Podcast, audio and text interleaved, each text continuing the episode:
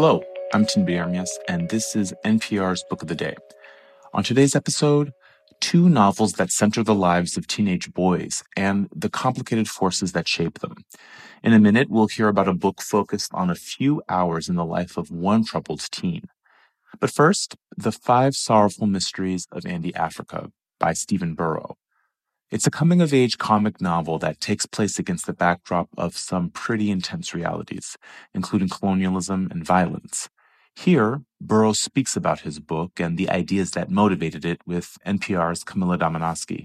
This message comes from NPR sponsor Hulu. Don't miss the new docu-series Black Twitter: A People's History from Onyx Collective and Hulu. Directed by Prentice Penny, executive producer of Insecure, Black Twitter A People's History tells the story of how black voices found a new home online and blossomed into a force for change while laying down some hilarious tweets along the way. From the memes to the movements, see how this powerful community shapes culture, society, and politics. Black Twitter A People's History is now streaming on Hulu. In Stephen Buoro's new darkly comic novel, a Nigerian teenager named Andy dreams about his father. Maybe I'm like Papa. I really want to know who the hell he is. His dusty feet, his booming voice, his grip on my shoulder. The 15 year old doesn't know his father. It's a secret his mother keeps from him. The secret he keeps from her? A secret that's very obvious to his two best friends? that Andy dreams of white women, blondes to be precise. A Marilyn Monroe who has never had mosquitoes sink in her ears and suck her blood, leaving red swellings as they fly away. A Princess Diana who has never woken up at midnight with hunger.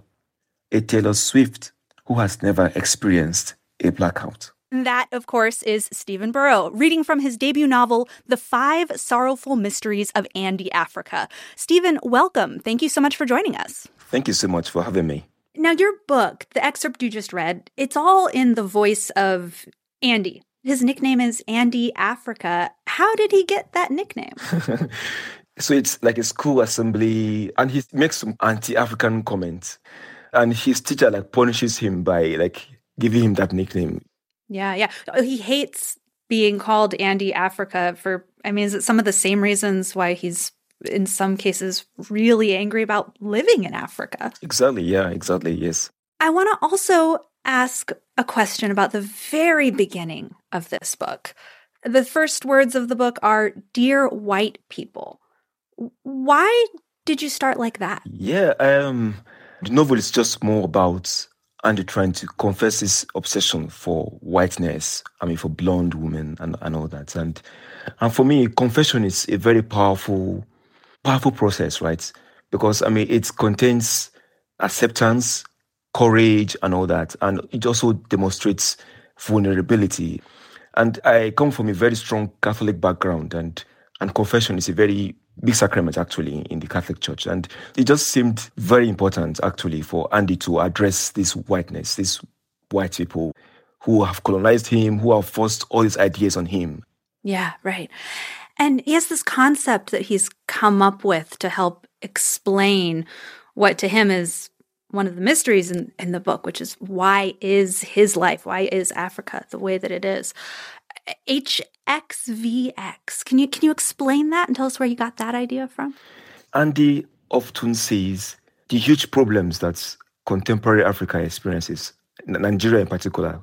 It's just so huge. It feels as if it's like a super force or something, like like a kind of a god or something, or maybe a super villain actually, that is actually like trying to worsen things and worsen his, his own situation and, and all that. And the name for God in, of course, in the Old Testament, in, in the Bible, YHWH. So Andy decides to adopt that and to call like the issues, the different issues plaguing Africa as the construct, which he calls HXVX. Yeah. So and, so and some of these issues involving like issues like slavery, colonialism, kleptocracy, um, the collapse of our indigenous governments and all that well does it does it work does having this this hexvex idea this hxvx does it make his life make more sense to him i think it does i think it does uh, because in the novel now andy uses different like tools, right? Different devices.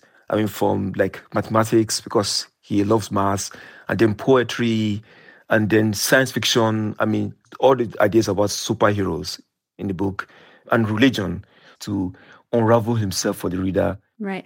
Andy loves his mother, and he is so profoundly ashamed of her. And not just in like teenage boys are always embarrassed by their mother way, right? Like he also feels that she is too black, that she's not educated enough. He comments on the way that she smells sometimes, but then also, you know, he loves the way that she smells other times. It's it's complicated. Exactly, exactly. And you know, um, he's been fed all this stuff from Hollywood. I mean, Hollywood is so influential on like in help, in helping teenagers like define their sense of self, the standards of beauty, and what's like what are the ideals anyway. Yeah, so that feeling of shame and I mean about her blackness, and she's this very black woman, and whom he's supposed to be proud of, and he actually admits that, right? That he should appreciate her more in that sense, and uh, but he doesn't, due to like all that that's been fed to him, yeah, as the standards of beauty and all that, yeah. Uh, you grew up in northern Nigeria in the same area that, that Andy did, right? Exactly, yes. And now you live in England? Yeah, correct. Yeah. Can I ask a personal question? How did you transition between those two different realities? Yeah, I mean, I've still not transitioned. And uh, they're two very powerful, starkly different uh, realities. I mean, I remember, for example, my f- very first week in the UK and how everything was was incredibly strange. I mean, I mean, for example, I couldn't just even look outside my window. I had to like pull my curtains tight. I mean, I closed my curtains for like the very first week, and just to be able to like process the incredible change and to um, begin to accept my new surroundings anyway. And um, thankfully, I've I think I've made some good progress so far. So yeah. the the voice the narration of your book is is very funny and it's fun and Andy is such a teenage boy and then the events that happen there are different permutations of horrific violence and they're almost in the background like these terrible things happen and then the narrative moves on it seems quite quickly can you talk about why you did that how you handled the pervasive violence in in this book? Yeah, um, this theme of violence is a very very strong post-colonial theme, right? In terms of the novel, I like Andy and even myself when I was growing up in Nigeria. Um, we get to a stage where we become like desensitized to this violence, right? And then and then we, we just seem to move on as a form of like psychological defense mechanism, whatever, as just a way to, of coming to terms with these things and dealing with them.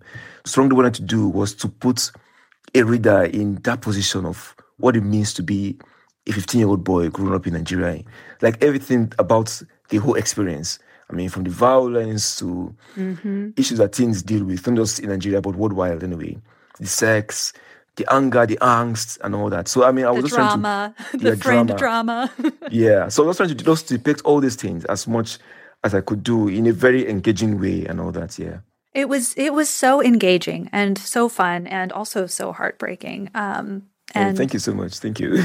Stephen Buoro. His novel is The Five Sorrowful Mysteries of Andy Africa. Thank you so much for being with us today. Well, thank you so much for having me.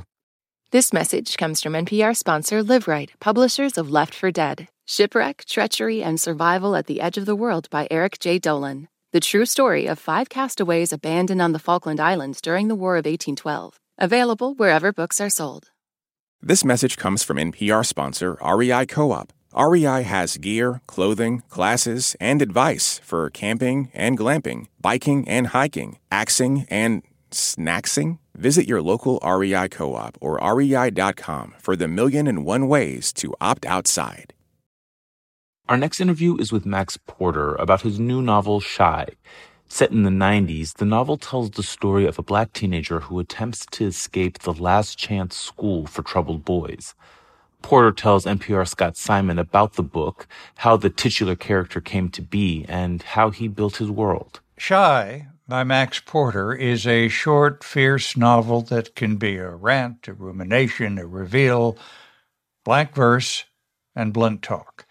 Shy, a troubled British teen in the mid 1990s, has been sent to the last chance boarding school and has loaded his rucksack in the middle of the night to break out of his dorm and escape the bunk beds, the therapy groups, and the counseling sessions. Let's ask Max Porter to read what runs through the mind of the character he's created. His heart is bump, bump, bumping like he's scared. Idiot drama with no audience, overthinking, overlapping voiceovers. We made such good progress today, Shy. I'm really delighted. He's sprayed, snorted, smoked, sworn, stolen, cut, punched, run, jumped, crashed an escort, smashed up a shop, trashed a house, broken a nose, stabbed his stepdad's finger, but it's been a while since he's crept. Stressful work. Psychologically disturbed juveniles requiring special educational treatment, or a bunch of teenage criminals on a taxpayer funded countryside retreat. Max Porter, author of Grief is a Thing with Feathers and other novels that have been translated into more than 30 languages, joins us now from Bath, England. Thank you so much for being with us. Thanks for having me. Hello. How did this character of Shy worm his way into your mind and heart?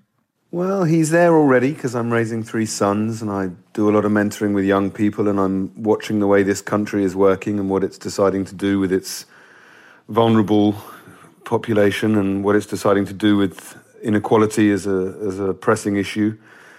But this specific boy rose up out of a kind of dream I'd had about a boy who was see through, who was um, porous. Through him would pour the dead and the living, as well as the human and the non human. And I wondered how he would react to being an unhappy teenager in the so called real world. And I was preoccupied with him in a medieval context and then in a Victorian context. And he, as a work in progress, he eventually landed himself in 1995. And I thought, yep, that'll do it. Well, help us understand the play of his mind as thoughts run through them, to use your words again, loping along in odd, repetitive chunks, running at him, stumbling. He's escaped this house, and, and, the whole novel is a kind of nocturne that takes place over three hours as he makes his way to this pond and has a kind of mystical encounter there. But he's in a kind of weather system. He's being bombarded at all times by other people's sense of him, the judgment of his parents, their pleading, imploring, desire for him to communicate better with them, the bullying of his peers. He has these kind of night terrors, these terrible flashbacks to his recent violent past. But also, he is being haunted, both by society and by literal ghosts in the building he lives in. He's sort of a centrifugal absence at the center of the book. It, it's difficult to get at who he is because he is so cluttered by other people's conception of him. And I think, if anything, that's the most realistic aspect of this book, is that we only begin and end in other people's ideas of us. You made reference to his recent violent past. Uh, I mean, I inevitably said troubled teen, but to be fair, he's also caused a lot of trouble, hasn't he? Yeah, he's done things for which he has no vocabulary of apology or or shame. That's one of the themes running through the book is how does he make sense of having done these things and was it even him that did him? He's got a sort of disembodied criminal self that appears to have done these things. Um, and that's based on, you know, conversations I've had with people that have done terrible things about the kind of workings of guilt as an emotional and a political and a legal framework. But yeah, he's not a wholly sympathetic character. He's made terrible mistakes. He begins to see himself like a scrub plant in the countryside. Yeah. That's one of the things also that he shares with his teachers is this sense of what is worth saving, what is a waste product, what is a weed and what is a plant and what's the difference and how does society value its weeds and value its flowers and could it be that one is hiding inside the other the whole time? Why is the novel set in the mid 1990s one of the things i noticed is nobody can reach shy on his cell phone. Maybe cowardice on my part because i'm raising teenagers and i and i just see that the paradigm shift of mobile phones is so significant. Bullying has changed. Flirting has changed everything has changed uh, for young people. They, they live on these phones now, um, and I and I don't feel expert enough to deal with a situation as complex as Shy, with the phones thrown in. But also, I think some of the things I wanted to say about British politics and care and his obsession with drum and bass music would have felt more like I was essaying if I'd set them in the present. And actually, I like that little bit of distance. I'm interested in a historical novel that breaks the rules of the historical novel by kind of showing, not telling. Particularly as a teenage boy, you know, he, he he's a bragger. He's a he's in a cultural tribe. It's all show for him. So I was I was interested in um, in that little bit of distance, um, and also you know at the end of a long period of conservative government in the UK before a notional time of change and progressive energy, and I wanted to slightly question whether those things were an illusion or what they actually meant to the people uh, on the receiving end of those benefits. You read the novel and do find yourself wondering. It kind of reopens of a whole examination we've been through over the past generation. When is a human being a child? When are they considered an adult? I mean, we, for legal reasons, I suppose, we set arbitrary numbers, but uh, it can be awfully unsatisfying, can't it? Well, wholly, especially in as much as what is deemed to be childlike. I mean, I can speak from experience. I, I, I'm a childlike person. I'm not a man child. I'm not. I'm not. I'm not acting the fool or anything. But I cherish my childishness. I located in grief. I located in losing a parent as a child and retaining some thin-skinnedness, some craving for honesty, some craving for emotional enrichment, which is sometimes deemed to be of less value than financial or status based progress in this life. But I also think that also Shy, if you look at Shy and his peers in that place, they're actually achieving phenomenally accomplished examination among themselves, kind of proto sophisticated examinations of race and class and gender that is denied us in adult life. We, we simply stop talking about those things, or we adopt a position in the cultural war and just scream at one another. Whereas they're like trees in the wood, they have a kind of nutrient base that they're sharing and they're, they're teasing out of one another in, I think, in like weirdly accomplished ways. Can I chance to ask you, how do you, how do you see in 10 years or 30? The honest answer, if I'm, if I'm being unguarded, I want Shy to be in love. I want someone to have found him that makes him feel loved and for whom he can define himself in a mirror position too. That he can, as I was, as other people I know have been, saved by love, not necessarily of an individual, maybe of a job or a, or a pastime. You know, that's why I gave him this music. That his despair is always tethered, is is organically connected to this unbelievable joy he feels at the music. So I see him running a little gardening company and being in love and maybe having children or not being able to have children or whatever, but just finding that, that actually someone sees him and loves him. Max Porter, his novel, Shy. Thank you so much for being with us. Thanks for having me. I really appreciate it. That's it for this week on NPR's Book of the Day. If you want more, you can sign up for our newsletter at npr.org slash newsletter slash books. I'm Tinbete Ermyas. The podcast is produced by Isabella Gomez Sarmiento and edited by Megan Sullivan. Our founding editor is Petra Mayer. The show elements for this week were produced and edited by Elena Burnett, Courtney Dorning, Alejandra Marquez Janse, Patrick Jarenwattananon, Julie Depenbrock, Reena Advani, Lily Quiroz, Jan Johnson, Ryan Benk, Melissa Gray, Gabriel Donatov, and Ed McNulty. Beth Donovan is our managing editor. Thanks so much for listening.